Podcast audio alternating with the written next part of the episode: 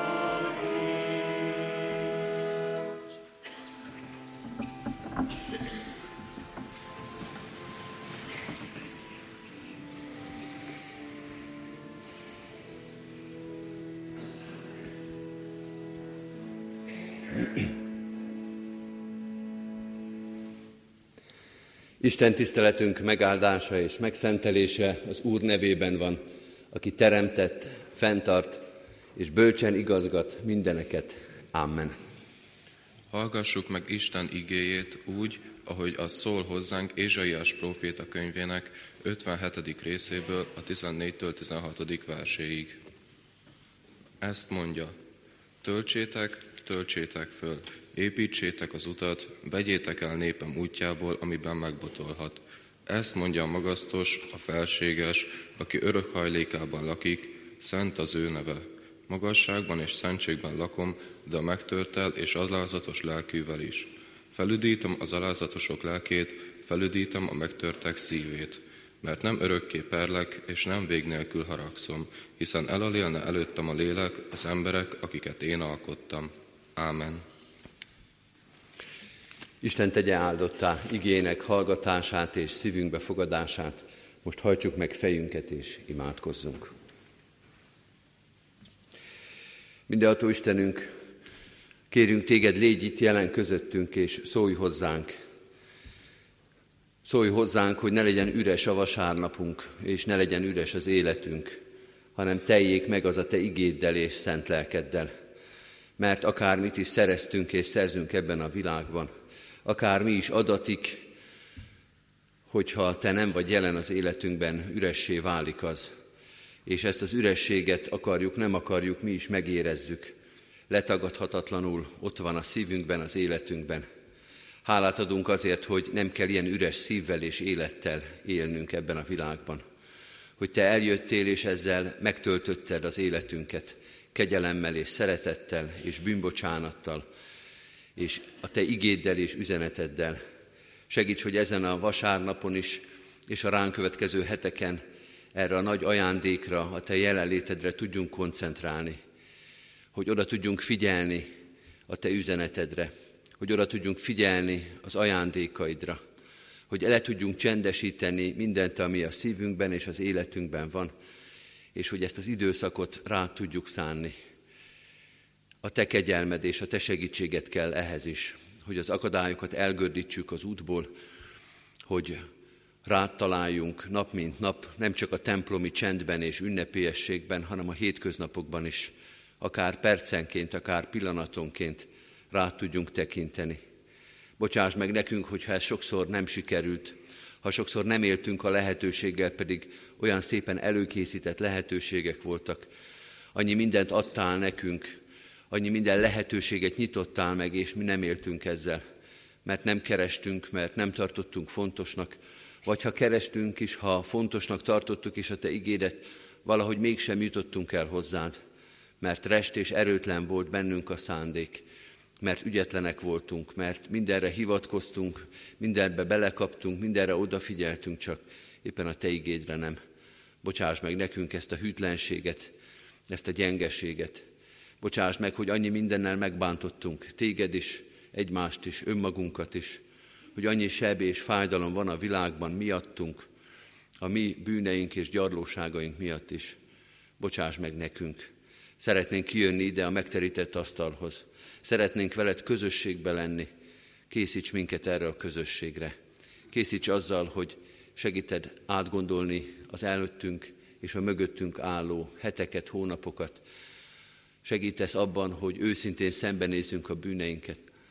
Segíts nekünk abban, hogy töredelmes szívvel jöjjünk hozzád. Hadd mondjuk el mi is a vámszedő imádságát. Uram, légy kegyelmes hozzám bűnöshöz, és ezzel a kegyelemmel és ezzel az irgalommal fordulj egész életünk felé. Jézus Krisztusért, a kegyelmes Úrért, a megváltóért kérünk. Ad nekünk magadat az ige hirdetésben, az úrvacsorai közösségben, egész életünkben. Amen. Kedves testvérek, készüljünk az ige hirdetésére a 25. Zsoltárunk második verszakával. Tehát a második verszakot énekeljük a 25. Zsoltárból. Utaid, Uram, mutasd meg, hogy el ne tévejedjem.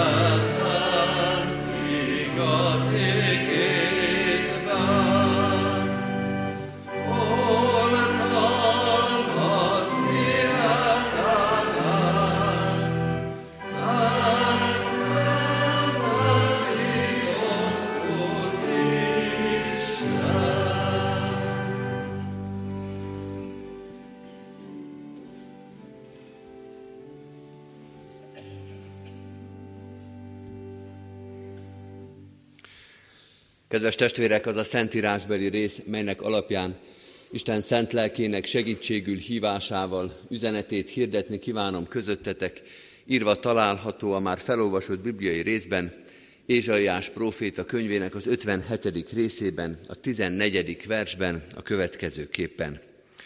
Ezt mondja, töltsétek, töltsétek, egyengessétek az utat, vegyétek el népem útjából, amiben megbotolhat. Eddig Istennek írott igéje.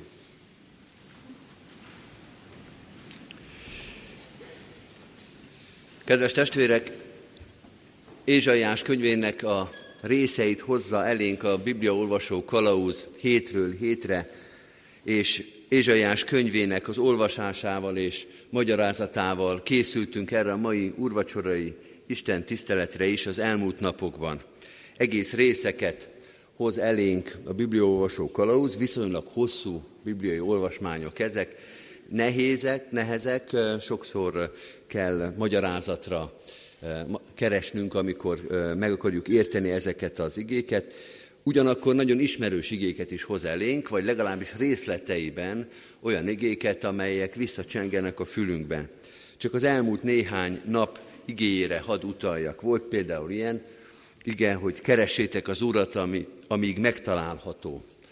Ez egyébként Pálapostolnak az aténi prédikációjában ott van ez a mondat, vagy még híresebb és még ismertebb az az ige, amit Jézus idéz a templom megtisztításakor, az én házam imádság házának neveztetik, olvastuk tegnap vagy tegnap előtti igébe, ma pedig ezt olvassuk, egyengessétek az utat. Ez pedig keresztelő Jánosnak a híres prédikációja, keresztelő Jánosnak a Jézus nyilvános fellépése előtti küldetése és választott igéje is.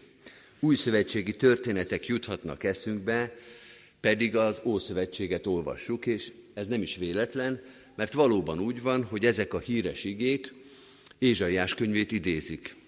Tehát most Ézsaiást olvassuk, de az új szövetség is olvasta Ézsaiást, és ismerte, és idézte is, Pál is, Jézus is, keresztelő János is ezeket az ószövetségi igéket. Talán a leghíresebb, talán a leginkább köztudatba átment ige az, amit ma olvastunk, az útkészítésnek az igéje. Az útkészítésnek a felszólítása, amelyet keresztelő János ige hirdetése és egész élete példáz az új szövetségből. De pontosítsunk egy kicsit. Keresztelő János valóban Ézsaiást idézi, de nem a felolvasott textust. Keresztelő János nem az Ézsaiás 57-et idézi, hanem az Ézsaiás 40-t, azt az igét, amely tulajdonképpen ugyanerről szól, de egy picit más a hangsúlya. Egy hang kiált, építsetek utat a pusztában az Úrnak. Készítsetek egyenes utat a kietlenben Istenünknek. Emelkedjék föl minden völgy, süllyedjen le minden hegy és halom, legyen az egyenetlen egyenessé, és a dombvidék síkságá. Mert megjelenik az Úr dicsősége, látni fogja minden ember egyaránt, az Úr maga mondja ezt. Ezt idézi keresztelő János, és erre szoktunk gondolni, amikor az útkészítésről van szó. Az Ézsaiás 57, a mai igénk, amit ma olvastunk, az nagyon hasonlít ehhez, de mégis van lényeges eltérés nem ugyanarról szól, vagy hát inkább kérdezzük meg, ugyanarról szól az Ézsaiás 40 és az 57? Egyrészt azt lehet mondani, hogy igen, nyilván, mert hogyha az Isten és az ember viszonyában akadálymentesítésre van szükség, és hadd írjam le ezt az igét, ezt a felszólítást ezzel a modern kifejezéssel, ha arról van szó, hogy el kell távolítani mindent, ami akadály, hogy a völgyeket ki kell egyenesíteni síkságá, a hegyeket lejjebb kell hozni, és mindent egyenessé kell tenni. Ha Isten és az ember között akadálymentesítése van szükség, akkor az csak az ember számára lehet eh, fontos és létszükséglet, hiszen az Isten előtt nincsenek akadályok. Nem lehet arról szó, hogy az Isten szeretne eljönni közé, hogy hozzánk, és nekünk segíteni kell az Úristent, mert nem tud az akadályokon átjutni, és nem tud eljutni az emberig, az Úristen előtt nincs akadály, ő neki nincs szükség akadálymentesítése, nekünk viszont annál inkább. Tehát valahol nyilván ugyanaz. ez a két ige. De a különbség is nyilvánvaló, és utaltam is rá, más a történet és más a hangsúly a két igébe. Az Ézsaiás 40, és ez alapján keresztelő János arról beszél, hogy az Úr útját kell egyengetni és előkészíteni, és az Isten, amikor eljön, akkor előkészíti az ő saját útját. Elküldi keresztelő Jánost konkrétan, hogy Jézus Krisztusról prédikáljon.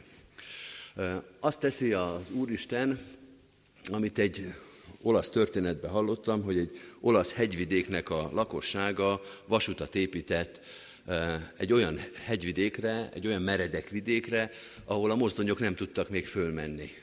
És tudták jól, hogy olyan szögbe kell megépíteni a vasutat, hogy azon a jelenlegi technológia szerint elkészült mozdonyok nem tudnak ugyan fölkaptatni, de egész biztosan eljut a vasútépítés olyan szintre, a mozdonyok olyan erősek lesznek, hogy előbb-utóbb majd föl tudnak menni.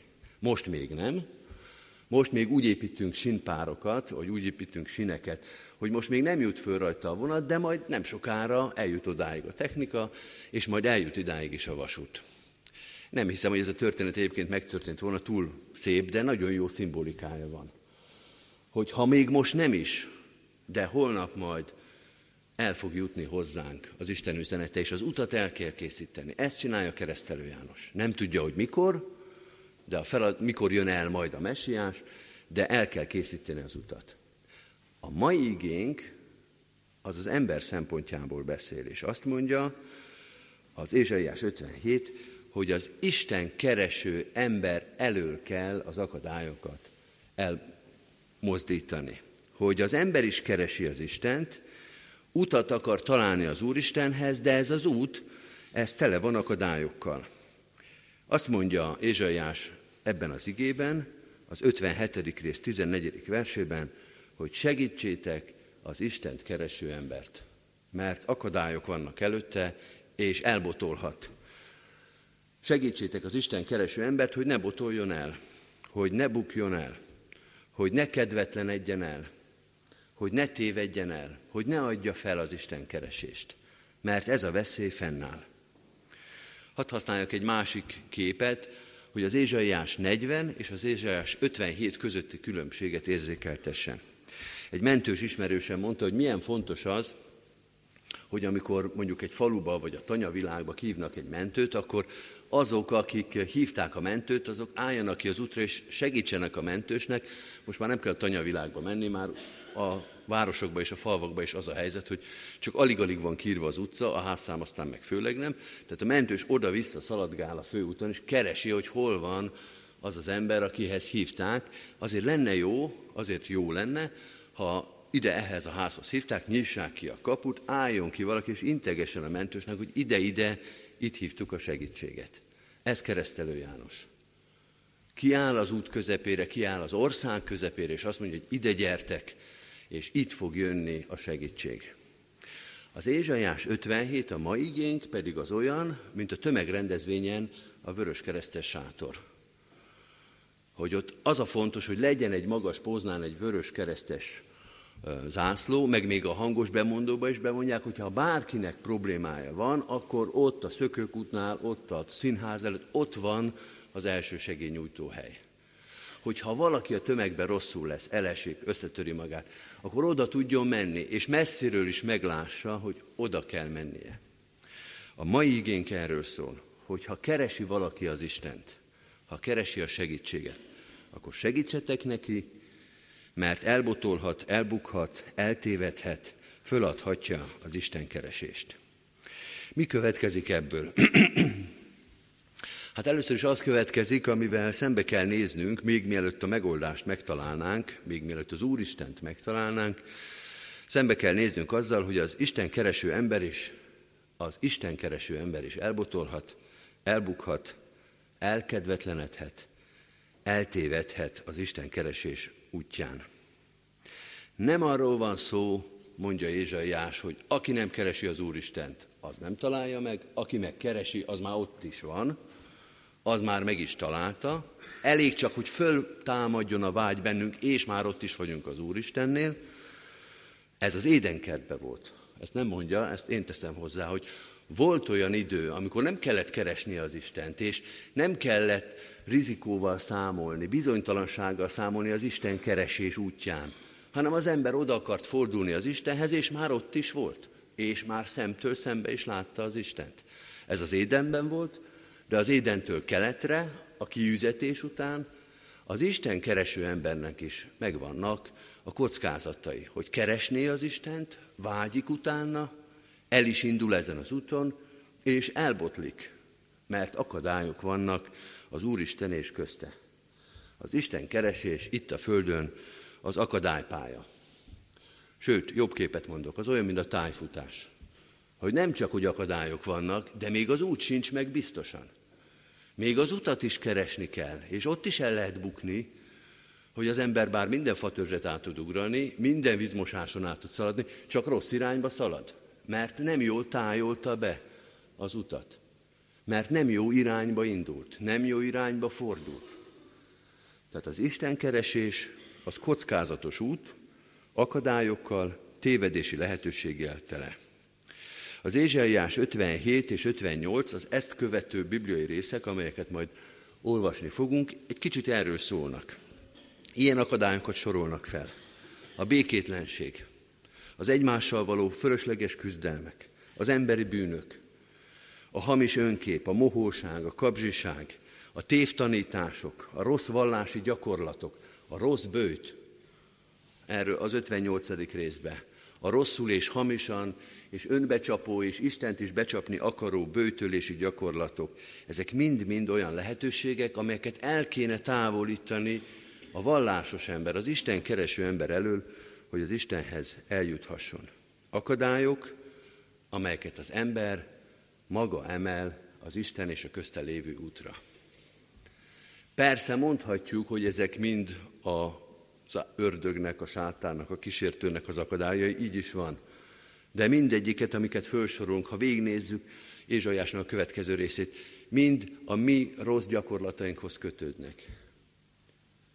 Akadályok, amit az Isten kereső ember rak le saját maga elé, miközben az Istent keresi, miközben az Istenre vágyakozik, és ne is vonjuk kétségbe ezt az őszinte vágyakozást.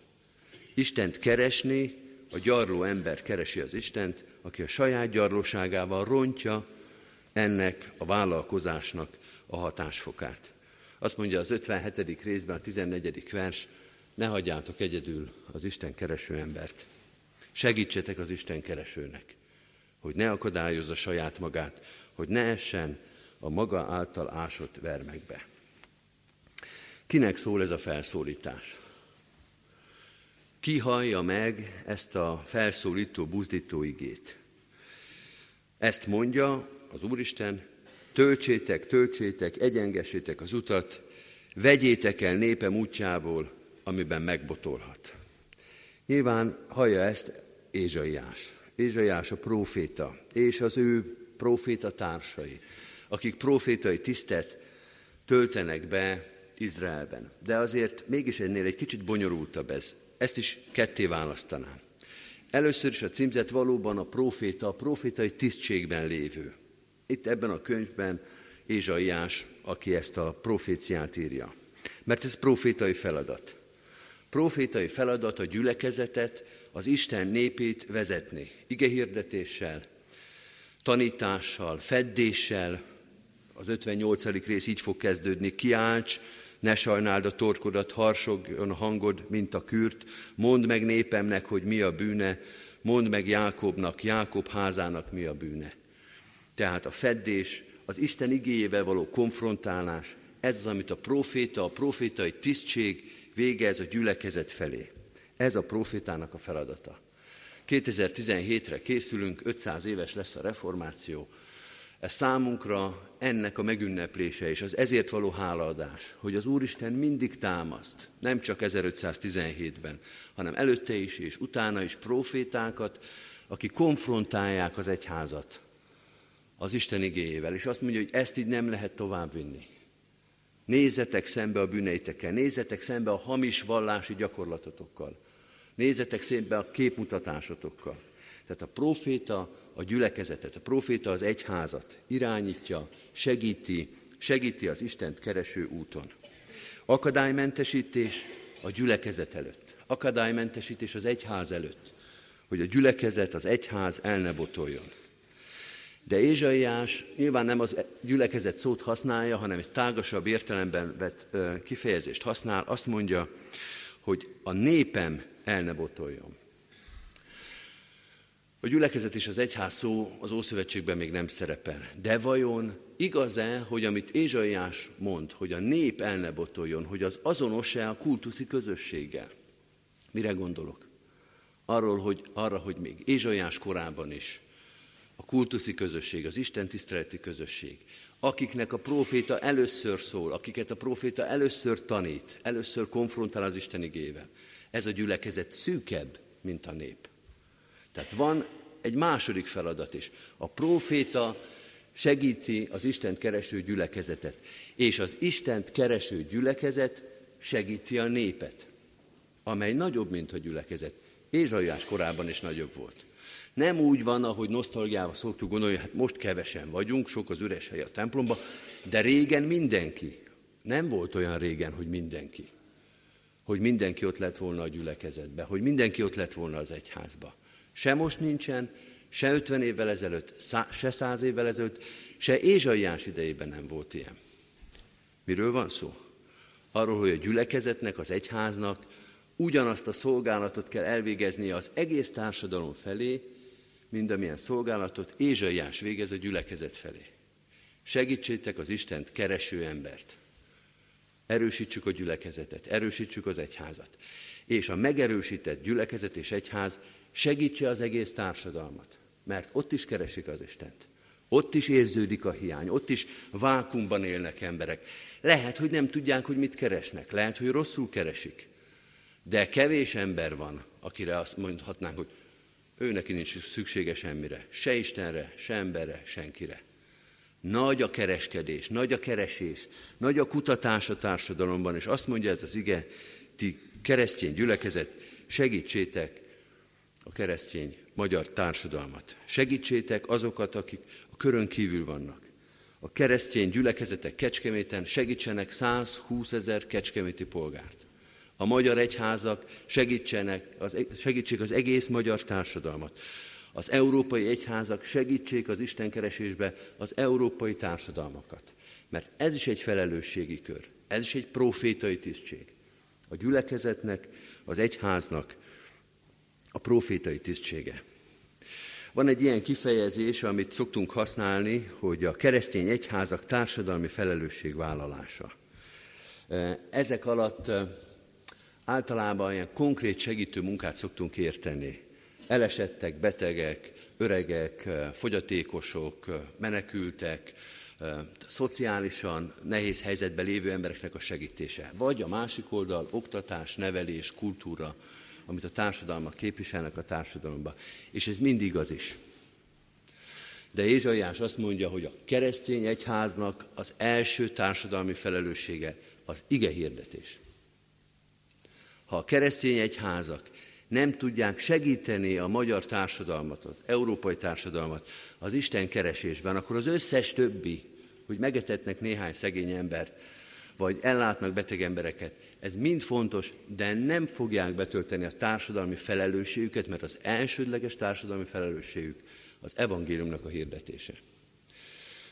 Török István teológiai professzor írta a 30-as évekbe, 30-as évek második felébe az Egyház és a politika című tanulmányába azt, hogy mit adhat a keresztény egyház a társadalomnak, önmagát, mint igaz egyházat adhatja, mint ige hirdető egyházat. És ha ezt nem adja, akkor semmit sem ad. Pedig az egyház tele volt még iskolákkal, tele volt intézményekkel, sokkal szélesebb körben, mint ma, és azt mondja Török István, ha nem vagyunk jó igehirdető egyház, ha nem vagyunk profétai egyház, akkor semmit nem tudunk adni a társadalomnak, mert ez az elsődleges feladatunk. Ézsaiás is azt mondja, segítsétek a társadalmat, hogy el ne botoljon, amikor az Istent keresni próbálja. Kedves testvéreim, nem hoztam fel a szószékre a telefonomat, mert olyat mégsem szabad, de ha most fölmutatnám az okos telefonomat és bekapcsolnám, tudjátok, mi lenne ráírva? Valentin nap, Magyarország, egész nap. Ezt nem én írtam be, ezt a telefonoknak a megszerkesztője a naptárba belekódolják. És Ajás valószínűleg azt mondja, hogy én nem tudom ki az a Valentin, Isten éltesse, de ma bőjtfő vasárnapja van. Ez nem mindig esik egybe, de most egybe esik. És lehet, hogy az okostelefon azt mondja, hogy ma Valentin nap van, de a keresztény gyülekezetnek ma bőjtfő vasárnapja van. És jó lenne, ha a magyar társadalom ezt tudná. És ha ti nem mondjátok el, akkor az okostelefonoktól ezt ne várjátok. Azok elmondják, amit ők fontosnak tartanak. Nektek meg az legyen fontos, hogyha a magyar társadalom megcsömörlött, ha a magyar társadalomnak idáig van az egész élete bűnnel, szennyezettséggel, szeretetlenséggel, harcokkal, akkor hirdessétek meg az Úrnak a bocsánatát. Hirdessetek bőtöt. Akkor mutassátok meg, milyen az megengesztelődni a másik felé. Milyen az bocsánatot kérni a másiktól. Milyen az az Istennel közösségbe lenni. Ezt várja az Isten tőletek, hogy azokat az akadályokat, amelyekkel tele van a társadalom és a mobiltelefon a legkevesebb ebből, hogy azokat vegyétek el előtte, segítsétek eltüntetni, hogy az igazi lényegre, ennek a mai napnak is, és az egész életnek a lényegére rátaláljanak. Az Istennel való békesség, az Istennel szembeni és az Istentől jövő megengesztelődés megtalálására. Meg van terítve az asztal előttünk, az Istennel való közösség, az Istennek a békességnek a helye és asztala ez. Legyen számunkra is ez a mai nap, a bőjtfőnek a vasárnapja, az Istenre figyelés, az Istennel való harmónia, az Istenre való ráhangolódás napja, éljünk ezzel a lehetőséggel, és teljesítsük ezt a társadalmi felelősségünket, hogy amit ennél az asztalnál nekünk az Úr kínál, azt tovább adhassuk a körülöttünk élőknek. Úgy legyen. Készüljünk az úrvacsorára, kedves testvérek! Ének szóval a Kecskeméti Végmihály kórusnak az énekét hallgassuk most meg. Ők szolgálnak körülöttünk, ezzel készüljünk az úrvacsorai közösségre.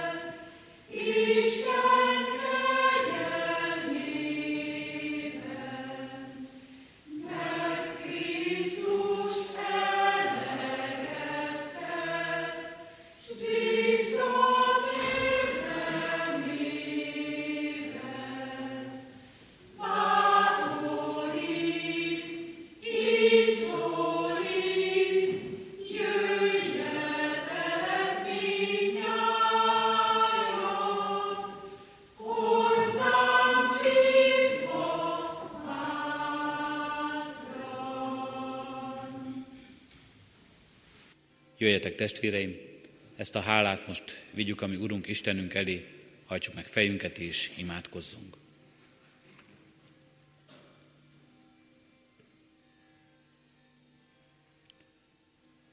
Köszönjük neked, Urunk Istenünk, háladással, hogy Te minden akadályt elgördítettél az elől, hogy veled közösségben lehessünk. Köszönjük, Urunk Istenünk, hogy ma is hallhattuk tanításodat, igédet, itt voltál közöttünk a Te lelkeddel, kitárhattuk előtted szívünket imádságunkban, és köszönjük, Urunk Istenünk, az úrvacsora közösségét, hogy emlékeztettél minket érettünk hozott áldozatodra, hogy megerősítettél bennünket reménységben és hitben, hogy az életünk a tiéd. Adurunk, hogy áldott és boldog bizonyossága legyen ez az életünkben. Adurunk, hogy ebben tudjunk megújulni, betegségekben, lelki gyengességekben, kétségekben és hitetlenségben. Adurunk, hogy meg tudjunk újulni ezekből, és adurunk, hogy valóban veled élhessünk közösségben. Téged kövessünk. Te légy az Ura az életünkben, Te légy az első. És kérünk és könyörgünk, Urunk Istenünk, közben járó imádságunkban mindazokért, akik az életükben oly sok nehézséget kell, hogy hordozzanak. Adurunk, hogy semmilyen nehézség, semmilyen földi akadály ne választasson el tőled senkit. Így légy, Urunk, azokkal, akik betegek, testi-lelki panaszaik vannak, testi-lelki betegséget hordoznak, Urunk Istenünk. Hadd, hogy sem a fájdalom, hadd, hogy sem a kétség, sem a félelmek ne határozzák meg jobban az életüket, mint az a szeretet, az a kegyelem, az az Úr, aki Te magad vagy, és aki Ura vagy mindezeknek. Ezért ajándékoz meg őket, Urunk Istenünk, gyógyulással, s adj melléjük gyógyítókat és ápolókat. Ajándékoz meg őket, Urunk Istenünk, bátorsággal, reált figyeléssel, benned nyert szabadsággal. És kérünk és könyörgünk, Urunk Istenünk, ugyanígy a gyászoló testvéreinkért. Légy az ő vigasztalásuk. E földi elmúlásra tekintve ne lássák a végét mindennek, hanem láthassák benne a feltámadás és az örök élet hite által azt a reménységet, amelyben ott van az örök élet, az üdvösség. Adorunk ennek hitét, adorunk ennek vigasztalását, és adorunk ennek mindannyiunk szívében és életében jó bizonyságát, hogy így tudjuk biztatni, így tudjuk vigasztalni mindazokat, akik gyászolnak mi magunk is. Kérünk és könyörgünk, Urunk, minden szenvedőért, minden menekültért, minden békétlenséget, háborúságot megélő emberért. Hadd, Urunk, hogy ne csupán a földiekre tekintsenek, hanem rád is, a békesség atyára, és kérünk, Te is szerez békességet. Ha a földi békesség nincs is meg, lehessen békesség a lélekben. Így könyörgünk, Urunk Istenünk, hágy és szentelj meg minket, Áld és szentel meg a mi bizonyság tételünket ebben a világban, egyen-egyenként szavainkat, cselekedeteinket, életünk példáját. Áld és szentel meg a mi gyülekezetünk szolgálatát ebben a városban. Lehessünk rád mutató jellé, lehessünk szép bizonyságai a tőled nyert örömnek, a tőled nyert boldogságnak. És kérünk és könyörgünk így egyházadért, küldetésünkért. Te tarts meg, Urunk Istenünk, te vezess minket, s add, hogy a mi szemeink szüntelenül rád tekintsenek, s alázatos szívvel, elfogadva akaratodat, járjunk a Te utadon. Így áld és szentel meg mindannyiunk életét kérünk Krisztusért. Amen. Együtt is imádkozzunk, ami Urunk Jézustól tanult imádsággal. Mi atyánk, aki a mennyekben vagy, szenteltessék meg a Te neved. Jöjjön el a Te országod, legyen meg a Te akaratod, amint a mennyben, úgy a földön is. Mindennapi kenyerünket add meg nékünk ma, és bocsásd meg védkeinket, miképpen mi is megbocsátunk az ellenünk védkezőknek. És ne vigy minket kísértésbe, de szabadíts meg a gonosztól, mert Tiéd az ország, a hatalom és a dicsőség mind örökké. Amen. Az adakozás lehetőségét hirdetem testvéreim, mint életünknek és Isten tiszteletünknek hálaadó részét. Szívünkben alázattal, Urunk áldását fogadjuk. Istennek népe, áldjon meg téged az Úr, és őrizzen meg téged. Világosítsa meg az Úr az ő orcáját, te rajtad, és könyörüljön te rajtad. Fordítsa az Úr az ő orcáját, te rád, és adjon békességet néked. Amen. Isten tiszteletünk végén a 265. dicséretünket énekeljük. A 265. dicséretünknek első, negyedik és hetedik verseit. Az első vers így kezdődik. Hagyjad az Úristenre te minden útadat.